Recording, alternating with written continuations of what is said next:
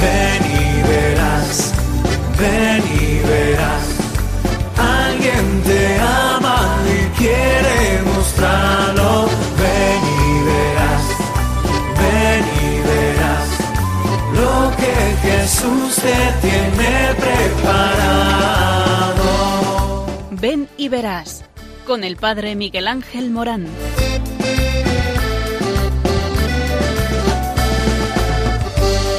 Sean muchas las preguntas y si te surgen tantas dudas, es verdad lo que te canta. Él te conoce desde antes, sabe tu nombre y lo que vives y lo que siempre vas buscando.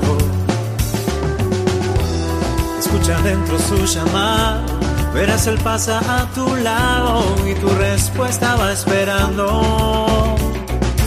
Ven y verás, ven y verás. Muy buenas tardes a todos, aquí estamos en el programa Ven y verás, un programa que quiere hablar de ti mismo, sí, de ti que estás escuchando, porque sabes que Dios te ama y porque te ama te llama y porque te llama te envía y te envía hacia dónde? Hacia el amor que satisface todo lo que tiene tu corazón ahí apresado. Y es que si no amamos explotamos. Y esto es lo que queremos a través de estas ondas contagiar. Las ondas de Radio María que en su sí nosotros abundamos. Y es que María con su generosidad ha hecho un nuevo pueblo. Y este nuevo pueblo somos todos los llamados a decir que sí al Señor. Y es que eh, todos nosotros tenemos una llamada y una llamada a servir a los demás. Y tu corazón estará intranquilo hasta que no haga esto, servir al otro. Por eso, fijaos, desde 1993 se viene hablando de cultura vocacional. Y es lo que estamos intentando a través de estas ondas transmitir. La cultura vocacional que fue el tema de la trigésima Jornada Mundial de Oración por las Vocaciones de aquel año 1993. El contenido fue profundizado en el Congreso Europeo sobre Vocaciones de mayo de 1997. El Santo Padre, en su discurso a los participantes al Congreso, les deseó que la constante y paciente atención de la comunidad cristiana al misterio de la llamada divina promueve una cultura vocacional en los jóvenes, en las familias, en la sociedad. La cultura vocacional es un componente de la nueva evangelización y como estamos en Radio María no nos podemos privar de esto, de este contenido de la nueva evangelización. Una buena pastoral de jóvenes siempre lleva a una buena pastoral vocacional. Una pastoral infantil siempre lleva a llevar al niño a la felicidad, a una buena pastoral vocacional. Una buena pastoral de adultos siempre lleva a ahondar en el estado de vida de cada uno y a que nosotros vivamos con coherencia este evangelio nuevo, en esta nueva etapa evangelizadora eh, en la que estamos inmersos, en esta cultura nuestra, en tu cultura, en tu ambiente, en tu casa. Es cultura de la vida y de la apertura y sentido a la vida. Hace referencia a valores en tanto olvidados por cierta mentalidad emergente, eh, tales como la gratitud. Eh, solamente decir esta palabra se nos llena la boca de alegría, gratitud, la acogida al misterio y a la vez de su apertura a la trascendencia, la disponibilidad a dejarse llamar por otro o por otro con mayúscula y bien grande, y preguntarse por la vida, la confianza en sí mismo y en el prójimo, la libertad de conmoverse ante el don recibido, el afecto, la comprensión, el perdón, admitiendo que aquello que se ha recibido es inmerecido, sobrepasa la propia capacidad y es fuente de responsabilidad hacia la vida. Todos nosotros estamos metidos dentro de este orden de cosas. Eh, y es que el Señor quiere que nosotros estemos alegres allí donde Él nos ha puesto. Uno eh, como eh, marido, mujer, esposo, esposa, con hijos, padres, madres, otros siendo religiosos, religiosas, otros siendo sacerdotes, otros siendo misioneros, otros habiendo mezcla un poquito de todo eso, como vamos a ver en este programa, con eh, sacerdotes con un carisma especial viviéndolo en fraternidad. Y es que este mundo es precioso cuando lo contemplamos no solo desde nosotros mismos, sino que nos entregamos a los demás, tenemos en el objetivo de nuestra mirada al otro. Y este objetivo no es como el de una un arma. No, no, no, no. Este objetivo es objetivo de amor. Todos nosotros eh, entendemos al otro como no como un impedimento, sino como una oportunidad de amor. Esta es la verdadera libertad de los hijos de Dios. Esta es nuestra verdadera alegría. Que el otro no sirve para que competitamos, sino que el otro es una oportunidad para que nosotros podamos amar, para que nos podamos autotrascender, para que podamos entregarnos y ser felices. El otro es parte de ti mismo, porque el otro te realiza. En tanto cuanto yo amo, soy más yo. Y por eso no nos metemos dentro del egocentrismo de este mundo eh, que nos habla de nosotros mismos solamente. No, no, no, no, no. Es prolongación de nosotros mismos el otro, cuando sabemos que el motor de la vida es el amor. Y de este modo, la vida es más vida. Esto es lo que queremos en Radio María, que tu vida sea más vida. Estate al tanto de este receptor, que vas a aprender muchísimo.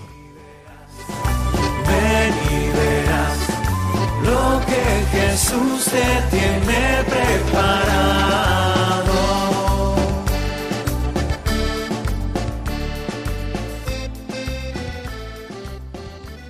Oh Sagrada Familia de Nazaret, comunidad de amor de Jesús, María y José, modelo ideal de toda familia cristiana, a ti confiamos nuestras familias.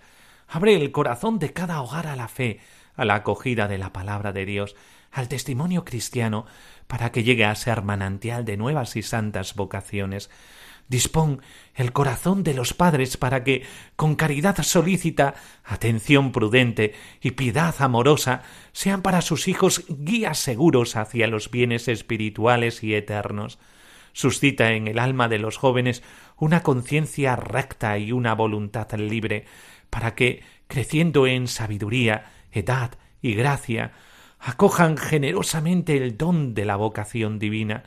Sagrada familia de Nazaret, haz que todos nosotros, contemplando e imitando la oración asidua, la obediencia generosa, la pobreza digna y la pureza virginal vividas en ti, nos dispongamos a cumplir la voluntad de Dios y a acompañar con prudente delicadeza a cuantos de entre nosotros sean llamados a seguir más de cerca al Señor Jesús, que por nosotros se entregó a sí mismo.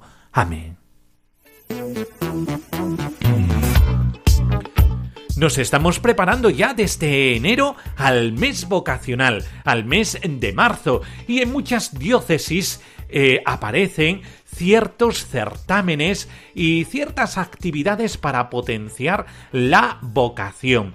Y así, de este modo, eh, podéis encontrar en las diferentes páginas web de los seminarios de España eh, diferentes actividades para preparar con los niños eh, para primaria, para secundaria, para bachillerato, ya los jóvenes más mayores, a ciertas actividades que promueven la vocación a la vida sacerdotal o a los eh, diferentes estados de vida. De esta manera, también las delegaciones diocesanas de pastoral vocacional hablan de esto, hablan de las diferentes vocaciones en estos días. Eh, vamos a poner un ejemplo, el quinto certamen de dibujo, redacción y fotografía vocacional eh, que se está realizando en la diócesis de Coria Cáceres desde el 8 de enero hasta el día 22 de marzo. En estos certámenes eh, pues tienen cabida todos los niños. Los primeros destinatarios son los destinatarios eh, de tercero y cuarto de primaria de los colegios públicos concertados, parroquias y otras realidades eclesiales eh, de la diócesis, con un certamen de dibujo. El tema es El amor vence y en la página web seminario de Cáceres.es eh, se pueden consultar las bases de este certamen. Hay otro certamen también para los quintos, eh, quinto y sexto de primaria de los colegios públicos y concertados. las bases del certamen de redacción sobre el mismo tema, el amor vence. Y todas las normas sobre este certamen la podéis encontrar en la misma página web eh, las tres W, seminario de Cáceres.es. Y lo mismo el certamen de fotografía eh, para los de secundaria, los más mayorcitos, y el bachillerato de colegios, institutos, parroquias y otras realidades eclesiales de la diócesis. El tema es El amor vence. Y eh, estos tendrán premio los tres primero eh, para fomentar esto, la cultura vocacional, y se hablará de todos los estados de vida dentro de la Iglesia con un tema precioso eh, que habla de nuestra propia vida, eh, que siempre dentro de nuestra vida cabe el amor y el amor no es sin el otro, solamente se puede realizar teniendo en perspectiva la entrega y la donación de vida que es aquello que nos hace felices. Nada, que así como esta diócesis está eh, ya puesta en orden y guardia de la pastoral vocacional, en la delegación de pastoral vocacional, pues así, en tantas otras diócesis de España eh, que en sus respectivas páginas web eh, de cada uno de sus seminarios y de las delegaciones de pastoral vocacional podéis encontrar. Todos estamos enredados en esta labor, encontrar vocaciones para la vida cristiana.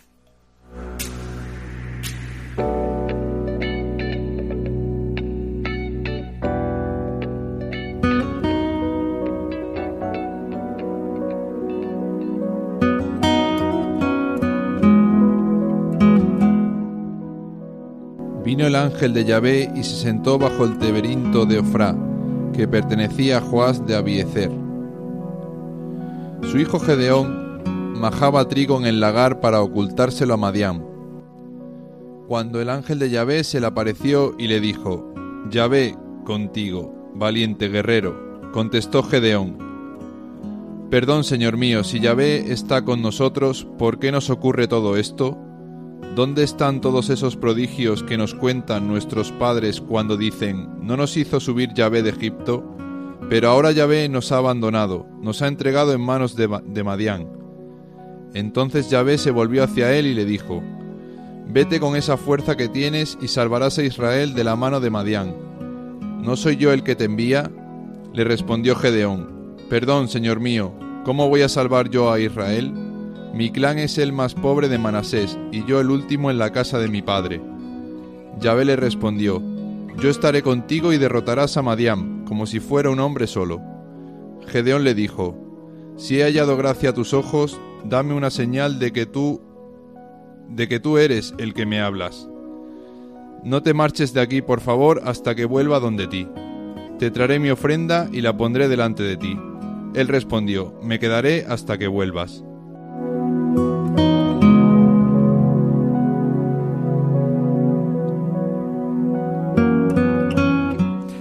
Bueno, pues eh, ya veis cómo eh, programa tras programa eh, pues ponemos un personaje bíblico que es llamado y llamado a una misión, porque ya vimos en el anterior programa que cada uno de nosotros somos una misión.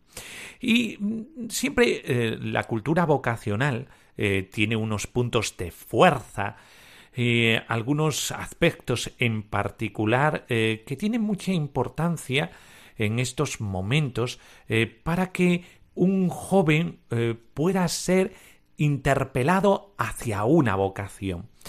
Y por eso es conveniente darnos cuenta de eh, dos puntos de fuerza o líneas de fuerza de la cultura vocacional a la que continuamente nos estamos refiriendo. Uno es el testimonio. es muy fuerte para los jóvenes actualmente un punto de referencia. Y por lo tanto, el testimonio es muy importante. El mensaje eh, del Papa Benedicto XVI para la Jornada Mundial de Oración por las Vocaciones del año 2010 llevaba el título que interpelaba al fondo El testimonio suscita vocaciones. Pues en el marco de la celebración de aquel año, que era un año sacerdotal, subrayaba que el Papa subrayaba el testimonio personal y comunitario de los que ya han respondido a la llamada del Señor en el ministerio sacerdotal, en la vida consagrada y en el matrimonio cristiano, que tiene una gran importancia en el trabajo de esta cultura eh, que llama a la vocación, eh, que llama a el sentido de la vida. Dios se sirve del testimonio de los sacerdotes para eh, suscitar vocaciones sacerdotales. También se sirve del testimonio de religiosos y de religiosas. Qué importante es vivir bien la fraternidad dentro de eh, esta, eh, eh, este especial estado de vida dentro de la Iglesia, porque un religioso a qué llamará? Llamará a vocaciones religiosas si vive bien su, su misión, si vive bien su estado de vida. Y subrayaba el Papa tres aspectos de la vida del presbítero que tienen una particular fuerza testimonial, en concreto refiriéndose a los presbíteros, que eran la oración, la amistad con Cristo, vivir con alegría el don de sí mismo a Dios y a los hermanos y vivir la comunión en el amor. ¿Eh? Por eso eh, el Papa hacía referencia de estos aspectos tan importantes como el Papa Francisco, entre ellos eh, el aspecto de la alegría, el testimonio de palabra y de vida de los sacerdotes es el factor principal en la tarea de suscitar vocaciones sacerdotales, tal como también había señalado San Juan Pablo II en la exhortación apostólica Pastore Davo Bobis, eh, este documento tan emblemático eh, para la vida de los seminarios y eh, la vida al ministerio. dice en concreto San Juan Pablo II, la vida misma de los sacerdotes, su entrega incondicional a la grey de Dios, su testimonio de servicio amoroso al Señor y a su Iglesia, un testimonio sellado con la opción por la cruz, acogida en la esperanza y en el gozo pascual, su concordia fraterna y su celo por la evangelización del mundo, especialmente en las periferias, los más pobres, son el factor primero y más persuasivo de fecundidad vocacional. Lo mismo se puede afirmar de la vida consagrada, la fuerza de su testimonio en la vivencia de los consejos evangélicos es un ejemplo para todos los miembros de la comunidad cristiana a responder a la propia vocación. Eh, de este modo, eh, monjes y monjas en sus monasterios de vida contemplativa, religiosos y religiosas de vida activa en sus comunidades, dedicado a diversos apostolados en la Iglesia, miembro de los institutos seculares que actúan con una especial inserción en medio del mundo, donde viven también su consagración a Dios, todos ellos ofrecen un admirable testimonio de entrega, del seguimiento radical de Cristo, de la primicia absoluta de Dios en su vida y en la historia, de llevar a cabo su compromiso bautismal, cada uno según el carisma que ha recibido del Espíritu Santo. Cuando eh, se realizan reuniones, encuentros de jóvenes y se trata el tema vocacional, pues aparece eh, siempre el testimonio. Y es que el testimonio es muy importante, es aquello que le queda a los jóvenes como algo impactante. También el testimonio de matrimonios cristianos bien vividos, eh, como vocación específica dentro de la Iglesia, una llamada de Dios en la Iglesia por un camino concreto, un camino de santificación y de testimonio. Eh, es Dios mismo el autor del matrimonio y Cristo lo ha bendecido y elevado al sacramento de la nueva alianza. Sin ellos, sin la familia, no podemos tener ninguna otra clase de vocaciones. La familia es fermento para la vocación. Por eso también la generosidad dentro del matrimonio cristiano. ¿Cuántas veces se ha hablado de la paternidad responsable como poner cortapisas a la vida y no nos damos cuenta que la paternidad responsable es llegar al amor trinitario, el número perfecto, tres hijos, ¿verdad? El amor trinitario y si son unos poquitos más según el querer de Dios, mejor, porque donde hay una familia generosa en vida, esa familia será fermento de vocaciones y de las diferentes vocaciones a la vida cristiana. Por eso, el testimonio de las distintas vocaciones, los esposos cristianos siguen su vocación específica a través de un camino propio mediante un compromiso de fidelidad en el amor, también deben compartir la vida en comunión y sostenerse mutuamente a lo largo de toda la vida y formar en la doctrina cristiana las virtudes evangélicas a sus hijos. De esta manera ofrecen el ejemplo de una existencia compartida en comunión de vida y amor. Colaboran en la fecundidad de la Iglesia y se convierten en testigos del amor de Dios en medio del mundo. Dios llama a cada uno por un camino concreto. El Señor llamará a los niños y a los jóvenes al sacerdocio, a la vida consagrada o al matrimonio. Es Él quien tiene la iniciativa y quien quiere servirse de mediaciones. Es preciso que los casados transmitan el gozo de su unión con Dios a través de un camino de santificación en el sacramento del matrimonio y en la colaboración con Dios para traer nuevos hijos suyos al mundo. Es preciso que los sacerdotes y los consagrados transmitan la alegría y la belleza de una vida consagrada a Cristo en totalidad al servicio del Evangelio de los hermanos, con un testimonio definido de palabra y de vida, que lo abarca todo, que lo llena todo, y que en sus mismos signos externos manifiesta su consagración en totalidad a Dios. Todos estamos llamados a transmitir algo, todos estamos llamados a contagiar algo. Esto que queremos contagiar es la vida en Cristo, allí donde Dios nos ha pensado desde siempre. Qué bueno es encontrar este camino, porque en ello se pone en juego nuestra felicidad.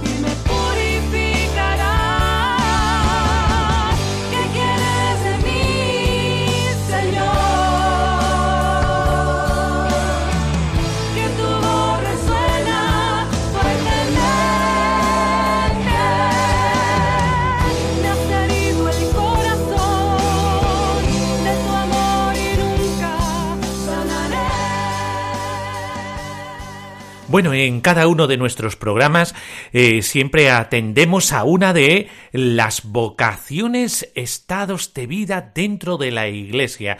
Y hemos hablado con matrimonios, hemos hablado con religiosos, hemos hablado con eh, sacerdotes, frailes.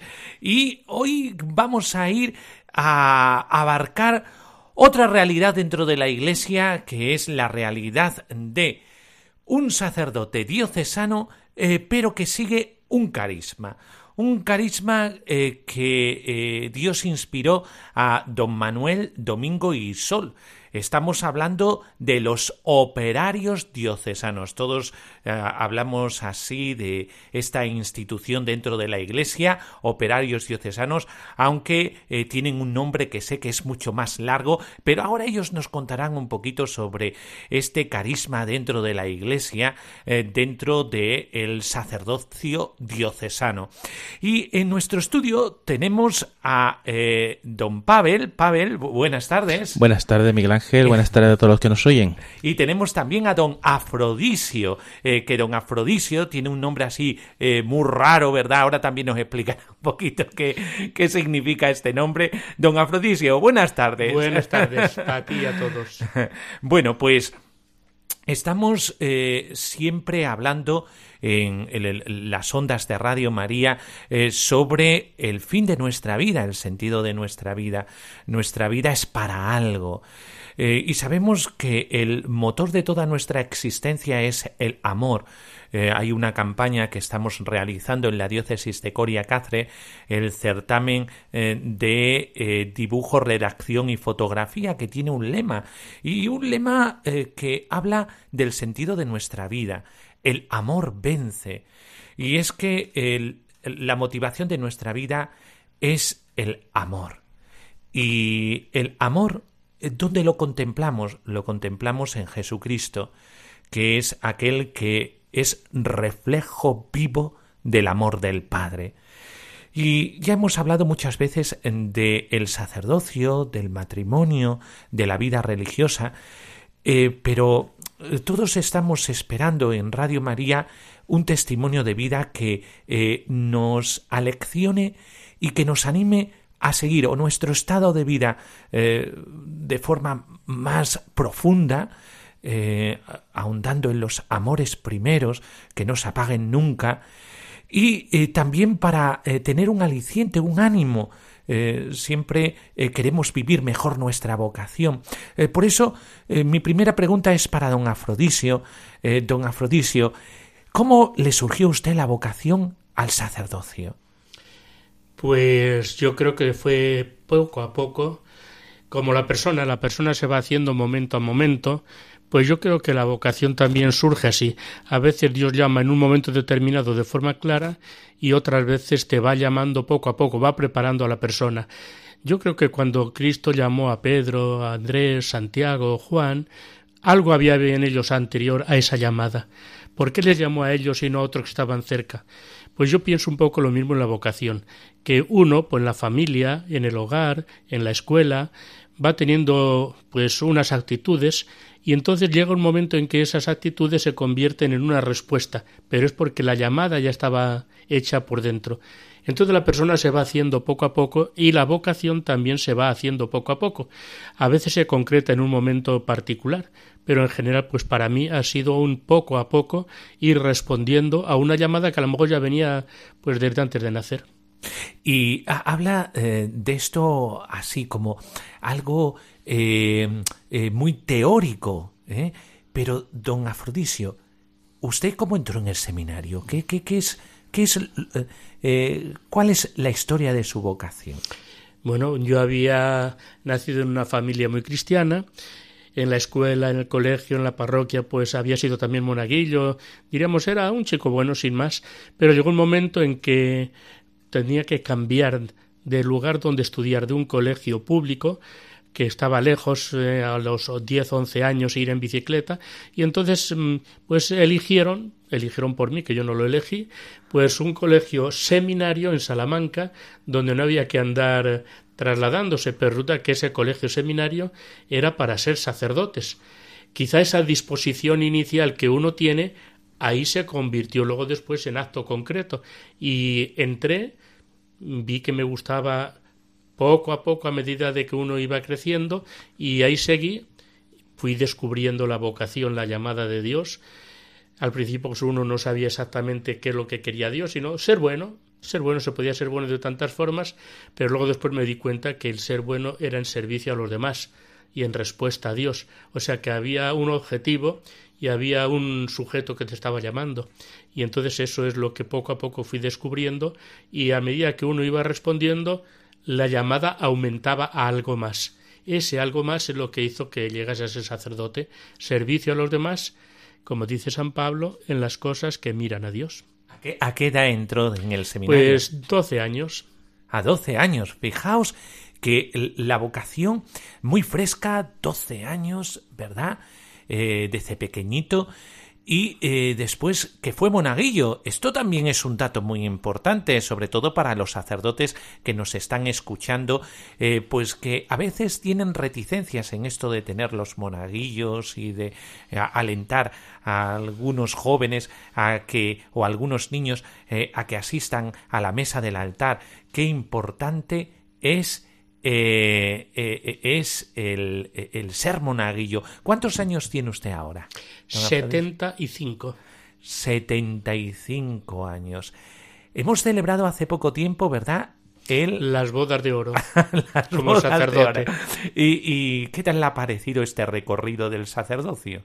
Maravilloso. Digo, uno va descubriendo poco a poco lo bonito que es servir a los demás. Es que es un gozo Primero a veces el dar cuesta, desprenderse uno de algo cuesta, después te vas dando cuenta que es un gusto el dar, el compartir, y llega un momento en que dices si lo que tengo no lo comparto, ya no lo tengo, no es mío, y entonces pues ciertamente eh, la vida tiene sentido cuando se comparte con los demás, y eso ha sido mi vida, mi vida tanto aquí en España como en otros países donde he estado. Esto es precioso, el saber que toda una vida entregada eh, significa esto, significa felicidad. Eh, es lo que Dios quiere, el capricho que tiene Dios contigo, es que seas feliz. Y vamos a equilibrar esta eh, balanza cronológica porque tenemos aquí en el estudio a Pavel, como os dije antes. Pavel, ¿cómo surgió tu vocación? Pues lo mío diría que fue un salto de monaguillo o mejor, salté de la catequesis a monaguillo. Yo fui a, a la catequesis a la parroquia, mm, ya digamos mayor, con nueve años, a hacer la preparación, y tuve un catequista muy cercano. Pero cuando terminó la catequesis, yo ciertamente, como todos mis compañeros, pues terminó también la asistencia a la iglesia, aunque en mi casa mi madre solamente era la creyente y medio practicante, los demás no. Y un día, yendo a comprar pan, me encontré con mi catequista, que se alegró de saludarme, y me dijo que si podía ayudarle al cura porque se había quedado sin monaguillos. Y yo le dije que sí, como era mi catequista, bien confiaba, pero no sabía en lo que me estaba metiendo, y así que a los diez años empecé a ser monaguillo estuve muy cerca de mi parroquia, crecí cerca de mi párroco y sencillamente fui viendo su vida y vi que era un hombre con muchos valores, con mucho carisma, con muchas cosas que hacer y que por la noche o en los tiempos de descanso pues también le gustaba el fútbol, veía la tele y que me identificaba con él. Así que cuando llegó el momento de finalizar el bachillerato y hacerme la pregunta ¿qué quiero ser? Pues entre las cinco opciones que yo tenía, una de ellas, curiosamente la última, era el sacerdocio como una posibilidad. No tenía nada claro, es decir, no pensaba yo en la estola o en la casulla o que ser cura ya era mi ilusión total, no, no. Tenía la curiosidad, el deseo, una pequeña semilla que que incluso entrando en el seminario ya, con los 18 años, poco a poco se fue clarificando y se fue mostrando un camino en, al cual yo intuía, pero no conseguía ver, digamos, la meta o, el final, ¿no? Pero fue así, de la catequesis, un salto a una pregunta, una respuesta, el si quería ser monaguillo, y así me acerqué al altar y me acerqué también a mi párroco. Qué importante es la institución de los monaguillos en las parroquias. Eh, por eso que nos escuchan en Radio María, lo sé de buena tinta, eh, muchos sacerdotes, eh, pues ya sabéis, el ser monaguillo es muy importante porque es cantera de vocaciones al sacerdocio. Y no es una institución anticuada o es una institución ya pasada de rosca o que ya no es para estos tiempos. No, no, no, no. La institución eh, del acolitado para niños es muy importante en una parroquia. Y además, el vivir cerca de una parroquia, lo importante que es vivir en comunidad. Eh, don Afrodisio, usted ha estado en muchos sitios, ¿verdad? Unos cuantos y bastantes. Eh, ¿Sabe eh, que las ondas de Radio María no solamente son para España, sino que mucha gente escucha Radio María España en algunos otros países americanos? ¿Esto lo sabía usted? Lo sabía porque en Trujillo, Perú, arquidiócesis, Allí estuve 11 años en el seminario mayor y varias veces Radio María nos pidió en el seminario si podía hacer algún programa y participábamos pues tanto los formadores como los seminaristas. O sea que Radio María me resulta ya conocido y familiar. Qué alegría, Radio María, que está presente en todos los continentes. Una curiosidad, padre, usted ha sido misionero, ¿verdad? Bueno, si el salir de, de la patria y volver a otros países con ánimo de ayudar y servir a los demás se llama misionero, pues he sido misionero veintitantos años. ¿En qué países estuvo? Pues estuve doce en Venezuela, estuve once en Perú, en Trujillo, y luego después también fuera de España, pues cuatro en Roma. Bueno, pues si veis, el decirle sí al Señor significa el ver un horizonte nuevo, es una vida nueva, es no encerrarte o eh, encasillarte en una vida achatada, sino el poder tener la oportunidad incluso de saltar el charco, como dicen por ahí, ¿verdad? Y ver mundo. Y es que el apostar por el Señor, eh, acudimos a las palabras de Benedicto XVI, Dios cuando llama no te quita nada, te lo da todo. Pavel, Tú no eres de este país, ¿verdad, Pavel? Bueno, según cómo se mire, yo soy trujillano de pura cepa, pero de un Trujillo de 800.000 habitantes que está cruzando el charco y que recibió la fe pues hace 500 años. Y que además, cuando yo ya entré a la teología en la parte avanzada, digamos, de los estudios en, en el seminario de Perú Trujillo, pues justamente tuve como rector a don Afrodisio, que es cuando estaba en esa etapa misionera de esa zona Qué bueno, qué alegría, Dios mío. Y Pavel, tú también has tenido, a pesar de que eres joven, ¿cuántos años tienes, Pavel? 42. 42, jovencito, ¿eh? ¿Y eh, cuántos años llevas de sacerdocio? Pues llevo desde el 2003, eh, así que 15. Voy a cumplir 15 ya 15 añitos, ¿eh? 15, 15 años, años tiene mi amor. bueno, pues 15 añitos. ¿Qué tal tan parecido estos años de ministerio como joven? Eh, porque ahora dicen eh, pues que los jóvenes son un poco más egoístas en esto de entregar la vida.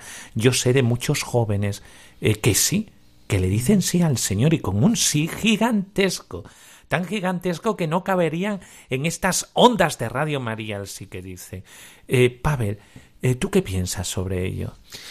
Eh, primero, antes de contestar lo mío, yo creo que cuando uno entrega el sí, ese, es decir, ese comprometerse con alguien, no con algo, sino con alguien que es Cristo, eh, siempre recibe mucho más de lo que da y, de hecho el Señor nunca abandona y acompaña. Lo que me entristece es que mm, creo que modernamente me encuentro con casos en los que se prepara poco para el sí como entrega se prepara más para el sí instantáneo, eh, el sí convencional o el sí por unos días para probar a ver qué tal. ¿no? Y, creo que debemos aprender a confiar o fiarnos de aquel que nos llama. En estos 15 años yo me he sorprendido muchas veces porque eh, misiones o, o, tareas que se me han encomendado ministerialmente a las que uno dice, pues yo para esto no sé si voy a poder, ¿no? O, y te sorprende que luego el Señor no solamente pone las personas, sino que también te va iluminando para que tengas esa capacidad o vayas haciendo crecer esa capacidad para llevarlas adelante. Es decir, eh, Dios te da un desafío, te da una tarea y siempre va contigo. Eh, y Pavel, ¿en cuántos países estuviste?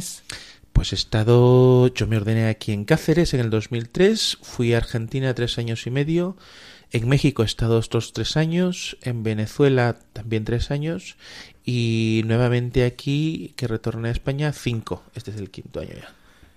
Ya veis, 15 años de ministerio y, Dios mío, ya todos los países que ha recorrido Pavel, ¿eh? Y es que eh, tienen una llamada muy generosa y una llamada que tiene que ver con un hombre también, un hombre que fue don Manuel Domingo y Sol, eh, don Afrodisio. ¿Quién fue eh, don, don Manuel Domingo y Sol? Pues el beato Manuel Domingo y Sol fue un sacerdote nacido en Tortosa, un sacerdote diocesano por lo tanto, al servicio de su diócesis y de aquello que su obispo quisiera de él. Un sacerdote bueno, a mí me recuerda siempre pues esa bondad natural como era Juan XXIII, pues algo por el estilo también éramos eso. Todo el que le conocía se admiraba de su dulzura, su buen trato, su capacidad de, de diálogo, de entrega. Tiene muchas anécdotas. Es decir, era un cura bueno. Casi todos los que escriben o han escrito su biografía lo titulan algo así. Un hombre que supo darse, un cura que supo ser feliz, el hombre que se entrega, cosas así por el estilo. Es decir, es un hombre que en el siglo XIX dicen que a nivel de iglesia fue de las personas más importantes en cuanto entrega y labor en servicio de la iglesia y por las fundaciones que hizo, etcétera. Es decir, un hombre bueno que merece la pena conocerse porque atrae. Es de las personas que cuando lo conoces, lo admiras y te identificas con su misión. Y, don el Beato Manuel Domingo y Sol, como muy bien has especificado, porque ya eh, sabemos que está ahí en el cielo, pues eh, don eh, el Beato Manuel Domingo y Sol creó una institución, los operarios diocesanos. ¿Esto por qué? qué? ¿Qué hacen los operarios diocesanos? ¿Por qué recorréis tantos países? a, ¿A quién debéis obediencia? Porque a la vez sois sacerdotes diocesanos, la misma palabra lo dice, operario diocesano. Pero ¿Por qué eh, vaya a diferentes países? Eh, ¿Qué tiene que ver eh, vuestra vocación sacerdotal con el carisma de don Manuel? Bueno, el carisma de, de don Manuel, por una parte era la juventud, lo vocacional, fundamental, vocacional sacerdotal prioritariamente, y luego después la Eucaristía y la reparación. Bien, entonces, es decir, todo esto es amor. Y cuando uno se entrega a amar, entonces está dispuesto a salir donde vaya, a cualquier parte, no hay fronteras. Entonces, pues él fue fundando colegios, ayudó a algunos seminaristas pobres de su pecunio particular y luego después se dio cuenta un día de que él crecía, envejecía y moriría. Y entonces dice, esto una persona sola pues tiene un límite. Sin embargo, si hacemos una fundación, hacemos un grupo de sacerdotes, eso es continuación. Y esto es lo bonito, es decir, la unión hace la fuerza.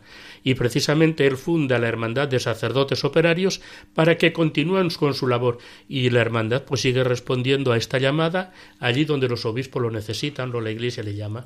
¿Y cómo, cómo se vive, eh, Pavel, la secularidad del eh, sacerdote diocesano y el carisma eh, porque no sois religiosos. No, no, no, para nada. De hecho, quería decir antes de continuar una cosa, porque nuestros oyentes que son muy asidos al programa y a la vida de la Iglesia, recordarán también un nombre que les puede confundir. Es decir, el obispo de los agrarios abandonados es Manuel González García. Eh, de quien estamos hablando es de Monsensol, que sería el apóstol de las vocaciones, tal como la Iglesia le ha dado como título. Eh, y la pregunta que decías eh, sí, que cómo se puede ¿Cómo se puede ah, vivir, eh, con, conciliar eh, la secularidad del sacerdote diocesano y ese carisma?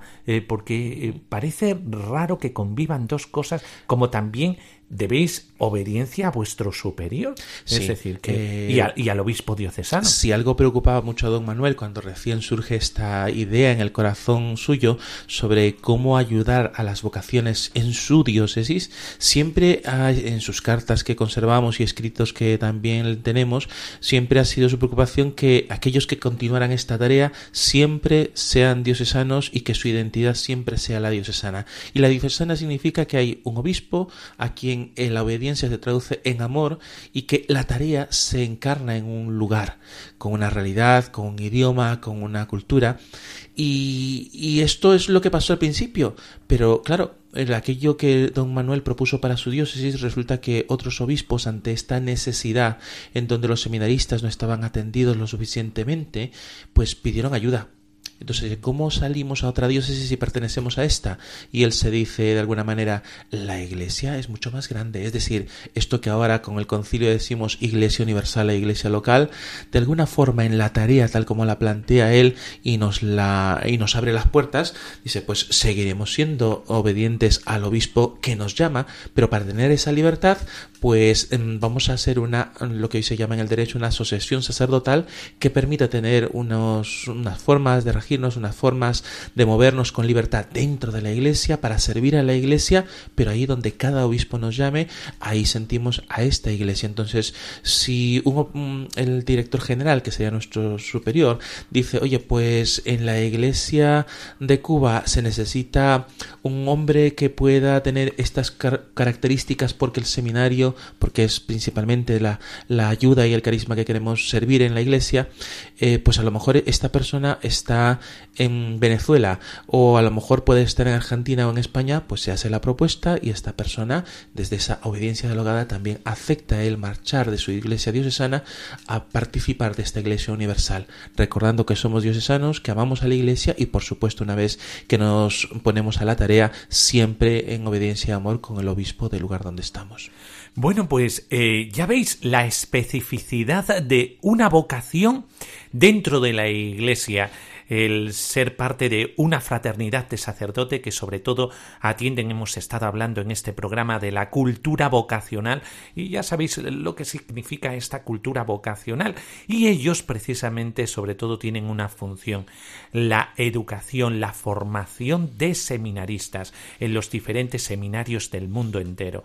Pues Muchas gracias, don Afrodisio, muchas gracias, Pavel, por compartir con, nosotros vuestra vocación, vuestra experiencia de vida y también vuestra entrega eh, que también se palpa en estas ondas de Radio María. Muchas gracias, don Afrodisio. Sí, desde aquí ya dar las gracias a don Miguel Ángel Darle las gracias también a Vicente, que está en la sala de mandos, y sin duda alguna decir a todos los que nos están escuchando que somos mensajeros de la vocación todos. Es decir, que las vocaciones nacen en lugares determinados, y cada uno que está oyendo ahora esta emisión puede ser también un portavoz a través del cual Dios sigue llamando que tomemos este reto y podemos llevar muchas vocaciones al seminario si nos preocupamos de ello y confiamos en Dios. Pavel, que el Señor cuando llama, pues no te manda la tesis doctoral con una claridad tan evidente, no, no, te manda pistas, indicios, porque siempre te invita. Poco a poco vas descubriendo el camino y todos tenemos un camino que descubrir. Descubre tu camino, que ahí tendrás tu felicidad. Bueno, espero que hayáis pasado unos momentos entrañables con nosotros en este Ven y Verás. Y es que, eh, ya sabes, eh, todos nosotros estamos alentados, animados eh, con estos testimonios tan hermosos eh, de vida. Don Afrodisio, 75 años y 50 años de sacerdote. Pavel, con 15 años de sacerdote. si es que es precioso, una vida entregada a los demás es una vida que merece vivirse. De ahí nuestra llamada, nuestra llamada a que todos nosotros busquemos nuestra vocación o que la vivamos con la mayor intensidad de amor. Os animo a ellos desde aquí, desde Radio María. Y ya sabéis que tenemos un correo electrónico que es el correo contacto con este programa. Este correo es el siguiente. Ven y verás el número 1 arroba eh, radiomaria.es. Vuelvo a repetirlo. Ven y verás el número uno arroba radiomaria.es.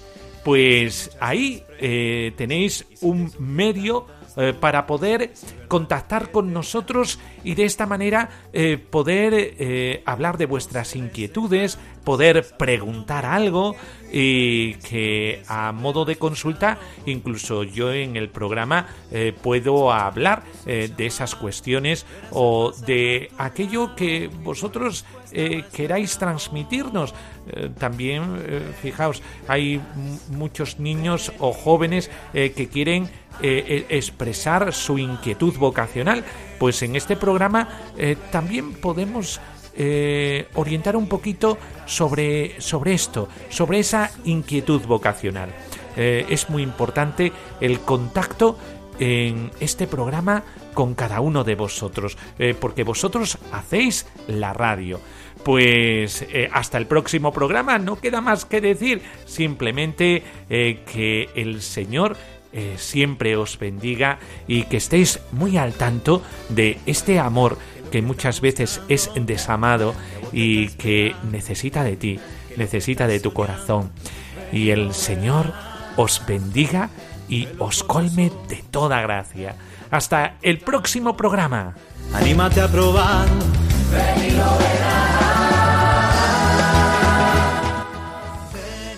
Ven y verás con el padre Miguel Ángel Morán. Alguien te ama y quiere mostrarlo. Ven